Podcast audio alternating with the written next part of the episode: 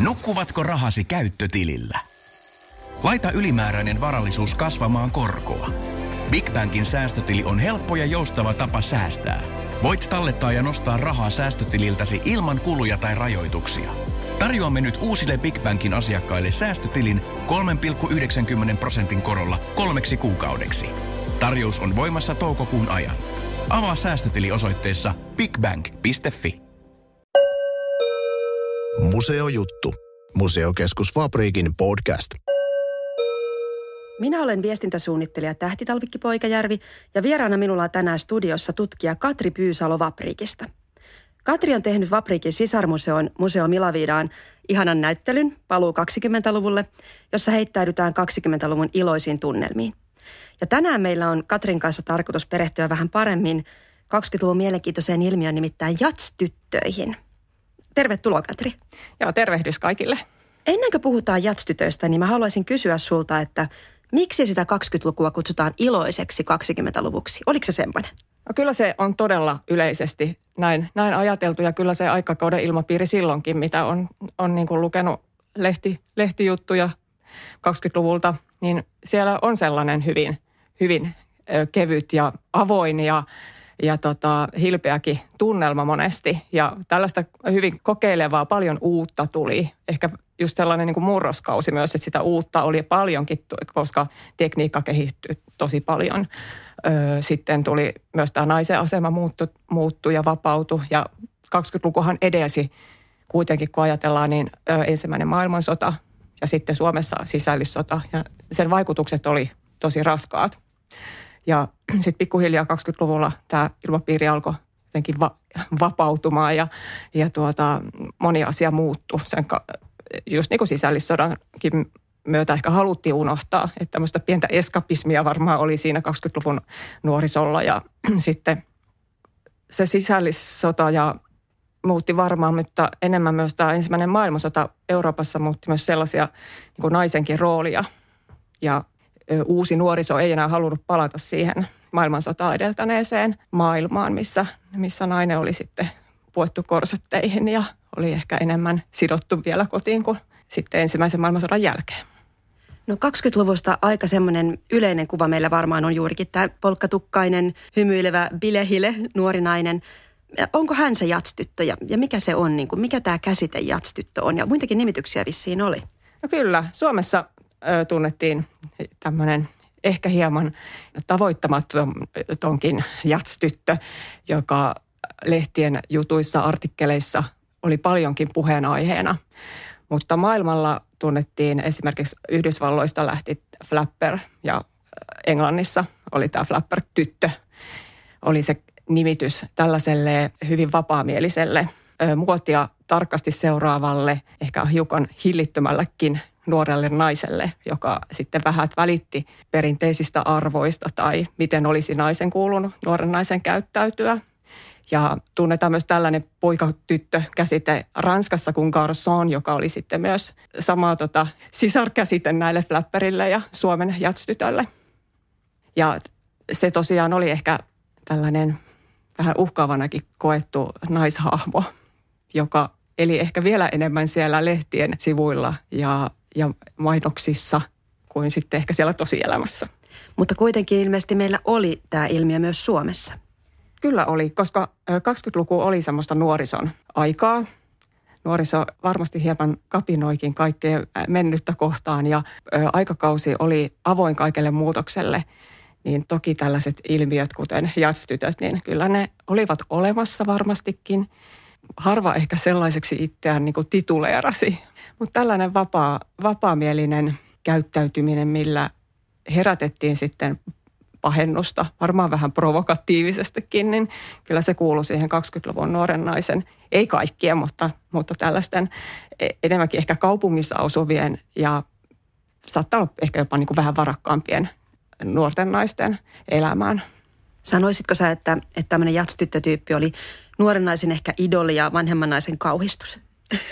Ihan varmasti näin oli. Kyllä se kyllä varmasti pitää paikkaansa tämä ja, ja se oli tosiaan ehkä tämmöinen pikkasen tavoittamaton tyyppi myöskin, mutta siitä kyllä omaksuttiin tosi paljon, koska jatstyttöhän edusti tällaista huippumuodikasta joka veti sen, sen aikakauden niin kuin muoti-ilmiötkin sitten äärimmilleen ja veikkasi rohkeasti ja, ja leikkasi sen tukkansa ja hame oli lyhyt ja, ja tämän tyypilliset kuvaukset, niihin liittyy just nämä ilmiöt ja sitten oli ne silkkisukat ja ajo jopa autoa ja tapaili paljon eri kavaliereja aikomatta mennä naimisiin kenenkään kanssa. Että nämä oli tämmöisiä hyvin tavattomia ajatuksia, mitkä ei aikaisemmin tietenkään olisi tullut kuulonkaan. Ja, ja silloinkin ne oli hyvin tällaisia konservatiivisempia piirejä, kauhistuttavia tapoja elää. Eihän sillä tavalla sopinut toimia. Sä mainitsitkin jo vähän tuosta muodista, eli se ulkonäkö on aika iso osa nyt tätä imagoa. Kerro vähän siitä 20-luvun muodista, että mitä isoja muutoksia siinä tapahtui sen naisen vartalolle ja, ja muulle? Naisihanne muuttui kyllä todella paljon siitä vuosisadan alun, siitä 1900-luvun alkupuolen kurvikkaasta tämmöisestä ylväsryhtisestä naisesta muututtiin tämmöiseksi poikamaiseksi. Eli ihan, alettiin ihannoida tällaista hyvin suoraa, suoraa poikamaista vartaloa, jossa rinnatkin haluttiin häivyttää, lantio, vyötärö, kaikki katosi, että, että se tavallaan se muoti muuttui. Muuttuko se sitten sen naisihanteen mukaan vai, vai oliko se muoti sitten se, mikä määräsi, määräsi myös näitä ihanteita?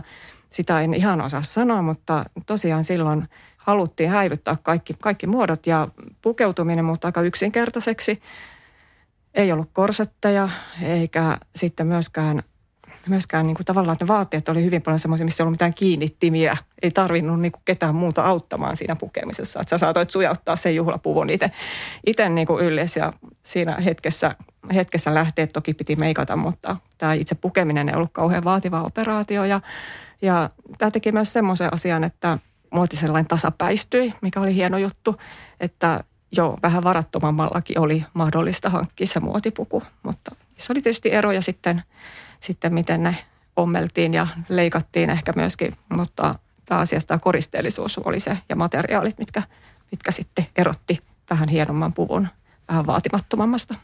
Mitä ne materiaalit oli 20-luvulla? Jos katsotaan tätä ihan juhlapukeutumista, niin käytettiin silkkiä tietenkin ja sitä kirjailtiin tosi raskaastikin, että ne puvut saattoi olla hyvin painavia.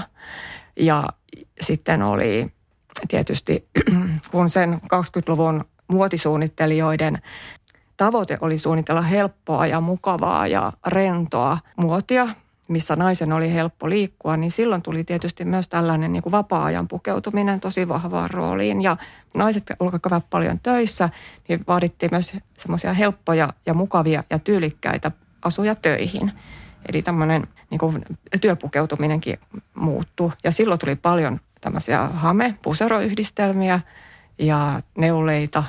Neulemateriaaleja käytettiin tosi paljon ja sitten oli nämä urheiluvaatteet, mitkä tietenkin niin kuin meidän silmissä ehkä ei näytä kauhean urheiluvaatteilta, mutta siihen aikaan olivat jo nämä tämmöiset hame, hamepuseroyhdistelmät, matala, matalat kengät, niin ne, ne oli hyvinkin sporttisia.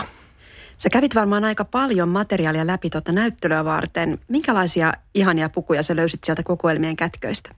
Meillä on Tampereella hieno arrearkku näitä 20-luvun pukuja tuolla Tampereen museoiden kokoelmassa, jotka on tullut pääosin kyllä tuolta Haiharan nukkea pukumuseon kokoelmasta, jotka nyt tällä hetkellä kuuluvat Tampereen museoiden kokoelmaan. Ja sinne on lahjoitettu vuosikymmenien varrella aika paljon esimerkiksi tamperelaista vähän varakkaampien sukujen 20-luvun pukeutumista.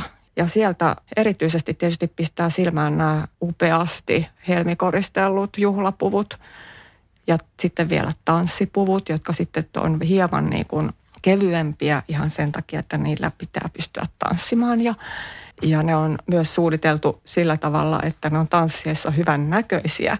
Että niissä on sitten paljon sellaista liehuketta ja, ja paljettia ja, ja tota hapsua, jotka heiluvat sitten hienosti. Ja ovat toki niin kuin lyhyitä pukuja, nämä tanssiin tarkoitetut ja tämmöisiä illanviettoihin tarkoitetut puvut. Että ne on ihan, saattaa olla polvipituisia, ne 20-luvun puolivälin ja sen pikkasen jälkeen puvut. Ja meillä ehkä enemmän painottuu just tähän kokoelmassa tähän äh, juhlapukeutumiseen ja tämmöiseen bilepukeutumiseen nämä meidän puvut, mutta sitten jonkun verran on sitä sellaista kesäpukua, kevyt, tosi kevyttä, ne on hyvin ohuita ne kankaat, saattaa olla, että jopa niin kuin läpikuultavia, että niin kuin juhlapuvuissakin ne, ne materiaalit, ne silkit on niin ohutta, että siellä on pakko olla sitten aluspuku mitä meillä ehkä ei olekaan säilynyt sitten, että niitä on sitten tehty sinne alle, mutta, mutta että se keveys on tosi luonteomasta näille puvuille. Ja sitten vielä toki täytyy mainita, että kun on hyvin, hyvin niin kuin paljon sitä kirjailua ja bling-blingiä niissä puvuissa, niin ne on, se on aika kova, kovalla se kangas siinä. Että ne on aika, monet saattaa olla repeytyneitä, että ihan vaikka niitä ei ole käytettykään ehkä niin paljon, niin tämä aika syö niitä vaatteita ja se urjan niin kuin raskas koristelu, mitä niissä on käytetty. Että tosi sääli. Että voihan se olla, että monikin puku nyt, niin en tiedä, nähdäänkö nyt viimeistä kertaa sitten esillä ihan nyt näinä, näinä aikoina, mutta toisaalta moni on yllättävän hyvinkin siellä kestänyt. Tuliko sulle vastaan yhtään semmoista todellista jatstytön bileasua? Kyllä siinä nyt jotkut kyllä näytti sellaiselta, että tekisi peli vaikka itsellä lähteä niissä tonne, tonne vähän joraamaan, koska siellä oli tämmöistä eh, esimerkiksi musta, musta tämmöinen pikkumusta käsitteenä tuli. Mustahan nyt on niin, niin meille itsestään selvä väri arjessa ja juhlassakin, mutta ei silloin 20-luvulla ehkä vielä ollut tämmöisenä niin kuin kevyenä, kevyenä juhlapukuna, että, että sehän tuli silloin toi koko Chanel muotisuunnittelija, hän tämän lanseerasi tämän pikkumusta käsitteen silloin, että silloin kuitenkin oli totuttu, että se musta väri kuuluu siihen suruun ja suruun ja myös niin kuin palvelusväenvaatteisiin, mutta sitten 20-luvulla ne tuli vielä enemmän sitten ihan tämmöiseen niin kuin kevyempään ja vapaamuotoisempaan juhlakäyttöön. Ja silloin tuli tosiaan tämä pikkumusta ja niitä mustia pukuja on aika hienoja siellä, missä on sitten paljon semmoista ihanaa tyllihelmaa ja rimpsua ja, ja tota, tota, niissä olisi, ne on kyllä sellaisia, mitkä voisi ihan hyvin mennä niin kuin tämän päivänkin juhla, juhlapuvuissa. En mä ihmettelekään, että tämä tämmöinen 20-luku ja Gatsby-henki elää, koska ne puvut on oikeasti edelleen todella, todella käyttökelpoisiakin. Niin, helppoja ja kauniita. Mm. Mm. No mitäs nämä kampaukset? Äh, mainittiinkin jo tuossa, että se lyhyt tukka oli se jatstytön äh, tunnuskuva. Oliko se lyhyt tukka myös muilla naisilla käytössä 20-luvulla? Kyllä se tuli siinä siis vuosikymmenen loppuun kohtaan, kohti niin, niin kuin tosi yleisesti käyttöön tämä lyhyt hiusmalli. Mutta silloin alkuaikoina 20-luvulla, kun se tuli, niin se ei ollut kyllä niin itsestäänselvä. Ja, ja 20-lukuhan oli semmoinen, että, että silloin kampaamoalahan koki ihan räjähdysmäisen nousun, koska – siitä ennen naiskaampaajat, siis kun naiset kävivät kampaan, jolloin eihän he käyneet leikkauttamassa hiuksia, vaan naiskaampaaja teki niitä kampauksia. Juhla, että tämmöinen niin varakkaampi väki, naisväki kävi sitten teettämässä upeita juhlakampauksia, mutta leikatahan kampaaja ei osannut silloin. Tämä nimikin tulee sitten varmaan täältä, kampaaja. Kyllä, joo, tässä on tämmöinen ihan mielenkiintoinen juttu, että, että aluksi naiset kun muoti muuttui ja alettiin uskaltaa leikata niitä hiuksia lyhyen, lyhyen malliin, niin, niin tota, mikä ei olisi ollut aikaisemmin tullut niin kuin kuuloonkaan, niin silloin mentiinkin parturiin, koska parturi osasi leikata hiuksia. Ja, ja partureihin tehtiin tämmöisiä omia osastoja ja niin kuin naisille, koska ei tietysti sopinut, että sä olisit ollut siinä niin kuin miehen vieressä niin kuin nainen niin kuin hiuksia leikkauttamassa. Mutta tosiaan sitten tämä muoti teki sen, että, että alettiin järjestää sit kursseja ja sit niin kuin myös näille naiskampaajille. Eli tämmöinen niin ammattikunta tavallaan syntyi melkeinpä siinä. siinä. Ja Tampereellekin avattiin 20-luvun aikana tosi paljon näitä naiskampaamoita, joissa sitten myös niin leikattiin hiuksia. Miten miehet suhtautu tähän? No eihän ne nyt kauhean suopeasti tähän suhtautunut, että niille tämmöinen 20-luvulla kampaaja uran aloittanut tamperelais rouva muisteli Tammerkoski-lehdessä, että, että se oli aiheutti paljon niin perheriitoja. Ja moni nainen tuli sinne vähän epäröiden ja myös siinä mielessä, että, mitä, että tämä ei ole oikeasti niin kuin kauhean mieluisa ratkaisu meidän perheessä – ja sitten tämä kampaamon omistanut rouva ja siinä liikkeessä sanoi, että ehkä kannattaa mennä uudestaan tästä asiasta vielä keskustelee. Et se oli aika kova, kova juttu ilmeisesti. No mitenkäs meikki? Mehän niistä kuvista nähdään, että aika voimakas silmämeikki on ollut muotia ja ilmeisesti tämmöinen sydämenmuotoinen suppusuu. Onko tämä nyt ihan tämmöinen päivämeikki vai onko kyseessä iltameikki? No 20-luku toi, toi tämän meikkaamisen sitten lopullisesti muotiin myös paremmissakin piireissä, että, että sitä ennen se oli hyvin paljon sellainen näyttelijättärien teatteri-ilmiö ja se yhdistettiin myös prostituutioon, että, että tämmöiset, se oli hyvin kyseenalaista, jos meikkasit päivällä tai jopa illallakin, että silloin hyvin luonnollinen ulkoasu oli kuitenkin kasvoissa se kaikkein niin kuin suotavin, että meikki ei ollut silloin ennen 20-lukua ollenkaan yle, yleinen edes niin kuin ilta illalla. Mutta elokuvien myötä ehkä tämä meikkaaminen alkoi yleistyä. Ja myös tavallaan ne, tietenkin se ilmapiiri oli vapaampi ja siellä oli tällaisia niin kuin amerikkalaisia tai Amerikkaan muuttaneita, esimerkiksi Helena Rubinstein, tuttu varmaan kosmetiikka alalta tai on edelleenkin hänen tuotteensa, niin hän oli sellainen, joka meikkasi elokuvatähtiä, samoin kuin Max Factor. Ja he vaikutti siihen, että meikkaaminen tuli sitten myös niin kuin sopivaksi myös, myös tavallisille naisille, ei vaan elokuvatähdille. Ja he kehitti hyvin paljon näitä meikkituotteita, koska he meikkasivat näitä näyttelijöitä, niin siinä he myös niin kuin oppivat aika paljon siitä, niistä tuotteista ja kehitti niitä. Ja, ja koska me filmitähtiä ihaltiin paljon, niin sieltä katsottiin myös sitä mallia siihen ihan, ihan tota tavalliseenkin elämään ja tavallisen naisen juhlaa ja arkeenkin. Ja 20-luku toi meikkaamisen sillä tavalla, että esimerkiksi puuteria voi lisätä siinä jopa ravintolapöydässä. Että sen julkinen niin kuin huulipunan lisääminen oli jo sallittua. Mutta ei sitä edelleenkään niin kuin kauhean hyvällä välttämättä katsottu. Että se oli pikkasen niin kuin myös semmoinen jonkun modernin ajan ilmaisu se meikkaaminen. Kaupunkilainen ilmiö? Kyllä, se oli kaupunkilainen ilmiö. Mitäs ne värit? Koska niissä kuvissahan ei oikein pysty sanomaan, että mitä ne on ollut, mutta ilmeisesti esimerkiksi luomivärit ei nyt välttämättä ollut mustia. Ei ne aina ollut mustia. Sitäkin oli mustaa, ruskeata, hyvin vahvaa, vahvaa rajausta käytettiin silmissä.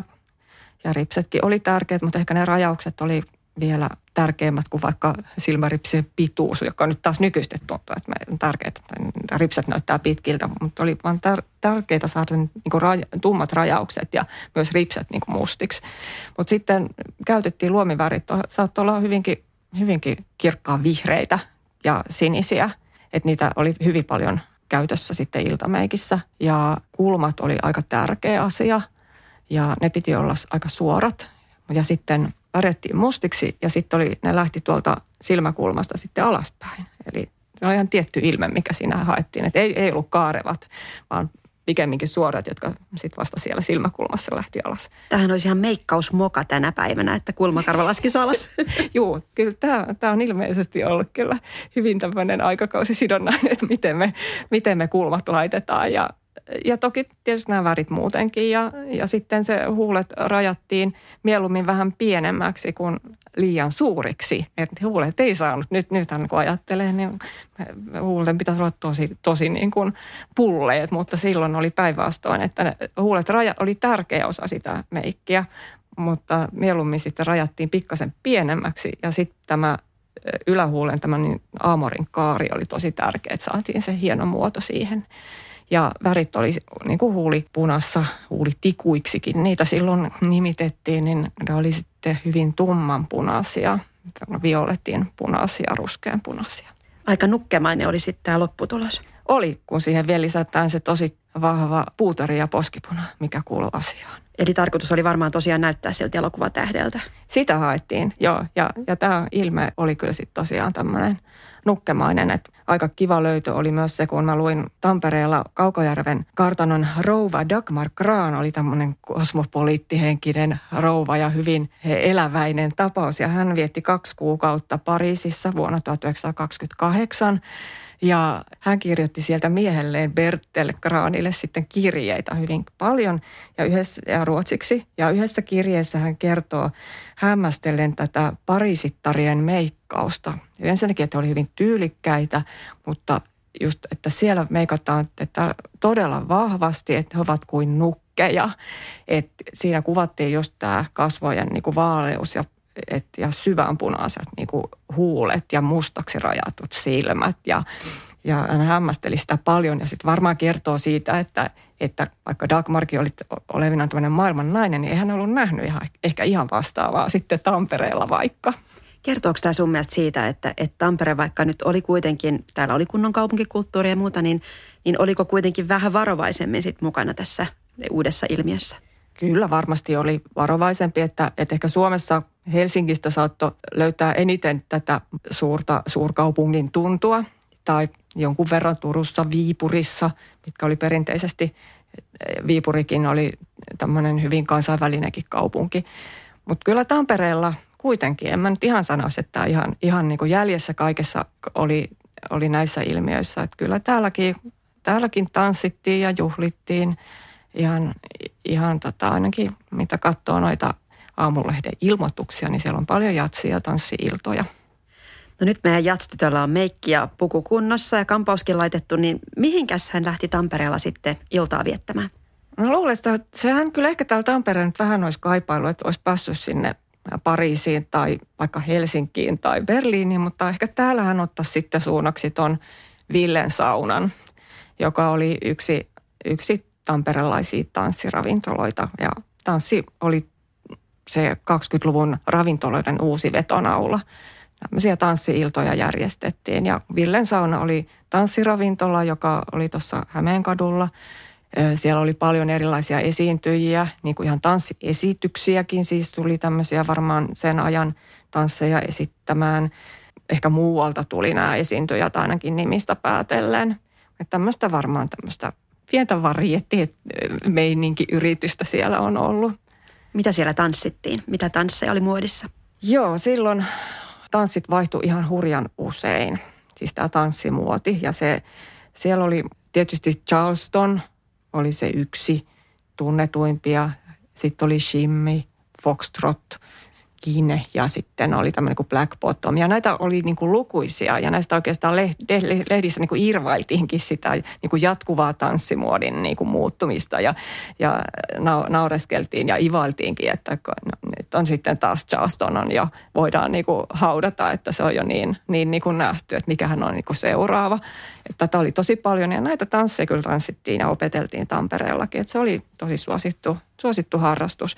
Mutta se oli myös kauhean paljon jakomielipiteitä. Että monethan niin kuin, mm, lehtijutuissa kaipailevat näitä vanhoja kunnon tansseja, niin kuin valssi, että milloin palataan taas näihin, näihin, näihin ilmiöihin tästä niin kuin, eh, kauhean barbaarisesta jalkojen sätkyttelystä ja ja niistähän niin kuin haettiin niin kuin jopa, jopa sitä, että se on niin kuin e, jaloille vaarallistakin tämmöinen tanssityyli. Ja ehkä sitten taustalla näkyy myös jonkun verran se, että nämä oli kaikki muotitanssit oli myös niin kuin jats-musiikkinakin niin afroamerikkalaista alkuperää. Niin sitä pidettiin semmoisena turhan niin kuin, että se ei ollut salonkikelpoista ollenkaan. Tässähän oli kieltolain aika meneillään. Mitä sillä ravintolassa sitten nautittiin juomaksi tässä tanssilomassa? No, toki kieltolaki, joka kielsi alkoholin nauttimisen ja myynnin, niin se varmasti niin kuin rajoitti ja vaikeutti ravintoloiden elämää silloin, koska eihän se yksin se tanssi varmastikaan riittänyt siellä vetonaulaksi, että kai siellä niin kuin todellakin näennäisesti tar- tarjottiin vaikka pommakkia tai muita, muita alkoholittomia juomia, mutta sehän nyt oli yleisesti tunnettu, että kieltolakia kierrettiin ihan, ihan niin kuin säännönmukaisesti ja ravintolissa kyllä sai sitten, sitten puhuttiin kovaa teetä. Mä oon lukenut tämmöiset kuin angora-tee, jota tarjottiin Villen saunassa, jotka oli sitten tietysti terästettyjä.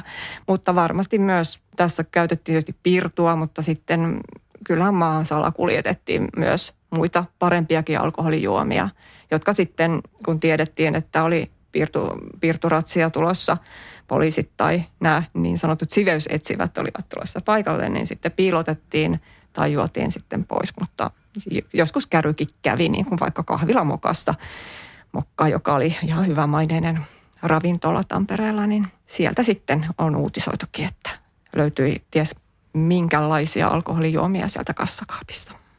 Jatstyttö varmaan myös nautti alkoholia, vaikka se ei ehkä ollut ihan yleisesti hyväksyttyä naisille esimerkiksi humaltua. Eihän se toki ollut hyväksyttävää, ja, ja, mutta tietysti siihen kuuluu tämä kokeilu ja alkoholin nauttiminen ja tämmöinen vaarallinen elämä. Et sitähän se jatstytön elämä piti olla. Että et hän saisi oikeasti jatstyttö, jos ei siihen liittyisi tätä, tätä tällaista pientä vaaran tuntua ja kokeilua. Ja tämä herätti kyllä hirmo paljon keskustelua tämä jatstyttö-ilmiö lehdissä. Ehkä tämmöistä just tämmöistä moraalin vartiointia, kun kuitenkin niin kun Suomi oli justiinsa itsenäistynyt ja haettiin semmoista yhtenäistä ja, ja ylevääkin suomalaisuutta ja siihen ei sopinut kyllä tämmöinen hurvitteleva nuoriso ollenkaan. Että se koettiin uhkana tietysti, että tuleeko näistä sitten niitä kunnon perheen ja maan äitejä. Tämä on tämä ikuisuuskysymys. Tämä on aivan niin kuin, jos nyt mä lukee näitä juttuja, ja, niin jotenkin tuntuu aika tutulta. Niin, joka vuosikymmen. samat, samat huolet taitavat olla niin kuin ihan joka, joka sukupolven kohdalla. Että tuleeko tästä nuorisosta mitään?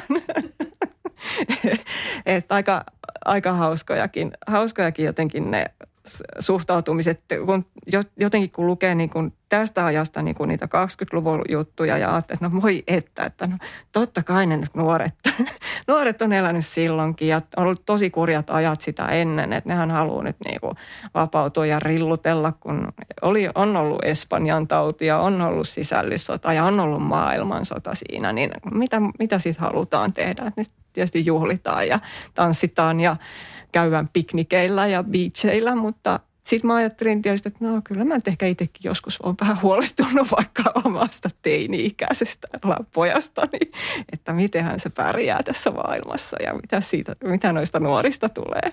No, mä haluaisin kysyä vielä sitten, kun me ollaan mietitty tätä, tätä naisen asemaa ja naista, niin minkälainen oli se mies, josta jatstyttö haaveili? Mikä oli ajan ihanne mies? Kenen kanssa sitä haluttiin seurustella?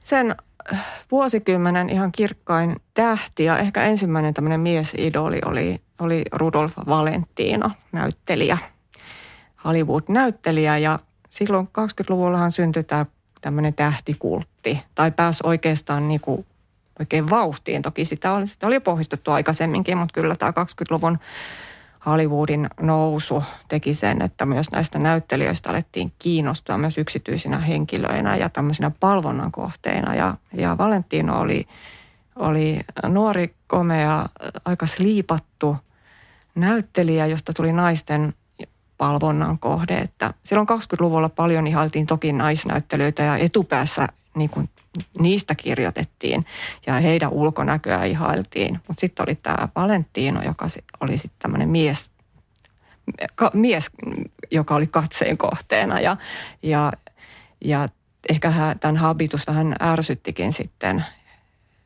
e, ehkä miehiä. Hän oli hyvin tämmöinen tosiaan niin kuin vähän dandimäisenkin ehkä oloinen, hyvin eksoottinen ulkonäkö. Hän oli italialainen ja, ja tota, ja tukka oli aina öljytty ja laitettu ja, ja hän esitti elokuvissa tällaista ehkä yleensä jotenkin vähän eksoottista sankaria, joka sitten oli tämmöistä rakastajatyyppiä, jota sitten nais, naiset halusivat. Että, että sitten jos, jossain kohtaa kirjoitettiinkin sillä tavalla, että kun alkoi tulla sitten taas uusia miestähtiä Valentinon jälkeen, niin, niin kun Valentinohan kuoli aika nuorena siinä 26, niin – vuonna, niin tota, sitten kirjoitettiin, että nyt on asiat taas oikein päin, että, että tota, ei ole enää tällaista, että naiset niin kuin ihailee, vaan nyt niin kuin naisia taas ihaillaan. Että se jotenkin, että haettiin sellaista maskuliinisempaa miestyyppiä taas pistämään niin kuin asiat järjestykseen, että ei ollut tällaista, tällaista Valentiinaa, joka pistää ihan naisten päät pyörälle. Mutta Valentinon tietysti jätti kyllä varmasti niin kuin miesmakuunkin, tai siis tähän tyyliin jonkun verran vaikutteita just, että kyllä se 20-luvun mies oli aika sliipattu, tämmöinen kaupunkilaismies, että, että e, e, ei ehkä ollut sitten välttämättä, jos oli tämä Valentinon tyylihaita, ei ollut partaiviiksiä ja tukka oli öljytty ja sitten vaatteissakin oli aika paljon värejä, että emme ehkä ajatellakaan sitä, että miten paljon sitten tämmöisellä flanöörillä, joka sitten oli tämmöinen kaupunkikuljeskelija ja halusi ehkä näyttäytyä, niin hän saattoi olla hyvinkin värikkäästi pukeutunut. Eli nuoret miehet myös haki vaikutteita näistä tämmöistä kansainvälisistä tähdistä? Kyllä niitä varmasti haettiin. Ei niin paljon varmaan kuin ehkä niin kuin naisilla se näkyy, mutta kyllä sitä ajahenkeä haettiin sieltä. No Jats-tyttö taisi olla tämmöinen eksoottinen yöeläin, mutta uskoakseni hän viihtyi myös rannalla vai mitä? No juu, kyllähän kömpi sieltä Jats-luolista sitten myös ulkoilmaan välillä ja silloin tuli muotiin rannalla oleminen ja uiminen ja ihan siellä rannalla seurustelu, eli uimarannoilla kesäisin. Tehtiin retkiä, oleltiin siellä rannalla ja yksi mikä tuli muotiin silloin oli rusketus ja kyllä Jats-tyttö varmasti halusi olla ruskettunut ja seurata muotia tässä asiassa. Ja tämän myötä myös tietysti uimapuvut muuttu sellaisiksi, että niillä pystyttiin uimaan, ei vaan pelkästään kastautumaan ja ne, niistä tuli paljon paljastavampia. Ja tota, miesten ja naisten uimapuvut oli aika samankaltaisia. Eli ne oli tämmöisiä koko uimapukuja, ehkä semmoisia, mitä voisi nyt jo nykyistenkin näkee ehkä joskus rannoilla. Vähän saattoi olla naisella vielä sitä hameen helmaakin siellä, mutta, mutta sellainen piti olla, että sillä saatiin jo kunnon rusko, rusketus aikaiseksi. Että sehän oli aika iso muutos, että aikaisemmin se rusketus on mielletty sellaiseksi mm, merkiksi, että sä teet paljon töitä, mutta tuossa kohtaan se 20-luvulla rusketus alkoi merkitä sitä, että sulla oli aikaa viettää vapaa-aikaa ja ole oleilla ulkoilmassa. Että se ei ollut pelkästään tämmöisen ruumillisen työn merkki enää. Ja uimarantojen lisäksi käytiin paljon piknikeillä autoilemassa. Tehtiin pikkusia matkoja. Että tämmöinen liikkuminen ja, ja sitten yksi mikä oli tärkeä oli myös niin kuin terveys ja kunnosta huo, niin kuin huolehtiminen. Että tietysti koska se laihuus oli silloin 20-luvulla yksi ihanne ilmiö, niin se vaati myös liikkumista ja tiedostettiin myös, että sitten tämmöinen hyväkuntoinen ihminen näyttää hyvältä ja silloin taas se on ollut erilainen se kauneusihanne, tietysti se vartaloihanne, että silloin se piti olla sitten enemmän semmoinen niin kuin ihan hoikka. Ja, mutta sitten urheiltiin ja voimisteltiin, että tietysti naisten ja miesten liikunnassa oli jonkun verran eroja, että ihan kaikki, mikä sopi miehille, niin siinä ei katsottu ainakaan sopivan sitten naisille. Naisvoimistelu taitaa olla tämän ajan ilmiö. Joo, se oli vahva ilmiö ja ihailtiin näitä suoria rivejä ja, ja tota, harmonista, sopusointuista liikehdintää, joka oli tietysti yhtä aikaista. Ja naiset tosiaan mieluiten oli tämmöisiä niin kuin, niin kuin voimisteliryhmässä ja ne oli aika, aika niin kuin tarkkaa, että minkälainen oli sitä sopivaa voimistelua sitten naisille. Esimerkiksi telinen voimistelu ei sopinut. Että se oli, urheilusta keskusteltiin aika paljon silloin, silloin 20-luvulla ja mikä oli sopivaa, että miehiä ihailtiin toki paljon, koska he toivat Suomelle mainetta ja kunnia olympialaisista, mutta naisiahan siellä ei nähty ja, ja vasta Amsterdamissa 28 naiset sai osallistua siellä kesäkisoissa, mutta Suomen naisiahan ei siellä silloin vielä nähty, koska silloin Suomen urheiluvaikuttajat katsoivat, että ei ole sopivaa tämä kilpaurheilu ja kilpailuhenki ei niin kuin kuulunut siihen, siihen naisellisuuteen. Että se, taas, taas mentiin sitten siihen niin kuin kohdalla, että että oliko sitten tämmöisille tuleville maanäideille heidän vartalolleen ja mielelleen sopivaa tämmöinen kilpaurheilu ja, ja fyysinen harjoittelu. Et oli tämmöinen pelko siitä, että naiset miehistyy, miehistyy sitten ehkä mieleltään ja sitten myös niin kuin vartaloltaan liikaa. Että kyllähän tästä ajasta käsin se tuntuu aika hurjalta. että nyt kun mietitään, että se 20-luku on ollut tosi tosi ilosta ja iloittelevaa aikaa ja, ja moni asia oli silloin, silloin jopa niin kuin vapaamminkin ehkä, tässä on vapaamielisempi ilmapiiri. Mutta sitten tähän urheiluun vaikka, niin se ei sitten se ei siellä ollutkaan, että me, meidän silmissä varmasti niin kuin tuntuu aika kummalliselta ajatukselta, että oli vain tietyt lajit, joita naisten olisi niin kuin sopinut harrastaa. Ja sitten myös se, että oli, oli just tämä olympialaisiin ei saanut osallistua, koska kilpailuhenki ei ollut naiselle sopiva. Että se pitää jotenkin kitkeekin. Naisvoimistelun piirissäkin oltiin tätä mieltä, että ne ei ollut yksistään vain miesurheiluvaikuttajat, että sitä oli sitten näissä, näissä naisvoimistelupiireissä tätä samaa henkeä kyllä.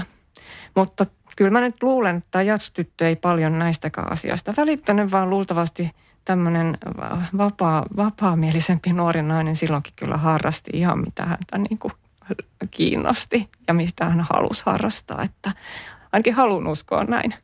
Eli ajan nuori kapinallinen. Kyllä, mä luulen, että se kapina kyllä ulottu, ulottu myös tähän urheilumaailmaan ja liikuntaan ja siihen terveyteen, terveydestä huolehtimiseen. Kuulostaa aika ihanteelliselta nuorta naiselta tämmöinen hauskaa pitävä ja mielipiteestä välittämätön. Ja. Kyllä, se on varmasti yksi syy, miksi jotenkin tämä 20-luku, 1920-luku on niin, niin kuin monesta tuntuu jotenkin niin, niin ihanan kuplivalta ja vapautuneelta aikakaudelta, että vaikka moni asia varmaan ei nyt ehkä, kun ajatellaan, että Suomessa suurin osa nyt asui silloin maalla, kaupungit oli vasta kehittymässä, niin mutta silti jotenkin se on ihana ajatella sitä ajan henkeä, minkälainen se on ollut. Ja kuitenkin tämmöinen uteliaisuus ja optimismi siihen tulevaisuuteen. Että vaikka ne kauhean ne Hollywood-tähdet oli siellä kaukana ja siellä niihin päästiin vaan tutustumaan siellä elokuvien kautta, eikä päästy ehkä matkoille niin paljon, eikä niihin eksottisiin maihin, mihin niin kuin kaipailtiin ja valtamerilaivoille. Et sehän oli kauhean monelle pelkkää haavetta tämä kaikki kimallus ja luksus ja jatstytön elämä, niin mä luulen kuitenkin, että se toi semmoista ilosta niin kuin optimismiakin siihen ja semmoista toiveikkuutta ja kertoo ainakin, että sitä oli ilmassa silloin 20-luvulla niiden hankalien aikojen jälkeen. Että tokihan sitten tämä oli pieni aika, että, että 30-luvun lähestyessä alkoi tulla lamavuodet ja hamehelma piteni ja taas palattiin ehkä niihin vähän perinteisempiin arvoihin ja vähän ehkä tiukempaan arvomaailmaan. Jännä nähdä, kun eletään nyt näitä pandemian aikoja, että onko meillä tulossa tämän pandemian jälkeen tämmöinen iloinen 20-luku-ilmiö sitä odotellessa.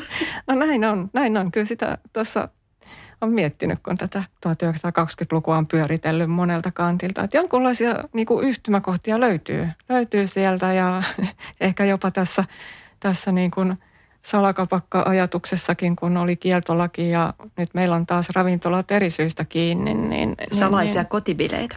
Kotibileet ovat nyt sitten taas, taas kunniassa ja varmaan aiheuttaa harmia yhtä lailla kuin ehkä silloin 1920-luvullakin, koska, koska silloin myöskin kotona sitä juhlia aika paljon pidettiin, kun ravintolat eivät saaneet ehkä olla niin kauan auki tai sieltä ei sitä alkoholia saanut. No tähän tunnelmaan on varmaan hyvä lopettaa ja Tosiaan Museo Milavidassa voi siihen iloiseen 20-lukuun tutustua maaliskuuhun 22 saakka. Kiitos Katri. Kiitoksia. Museojuttu. Museokeskus Fabriikin podcast.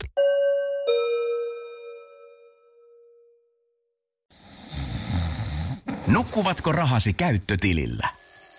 Laita ylimääräinen varallisuus kasvamaan korkoa.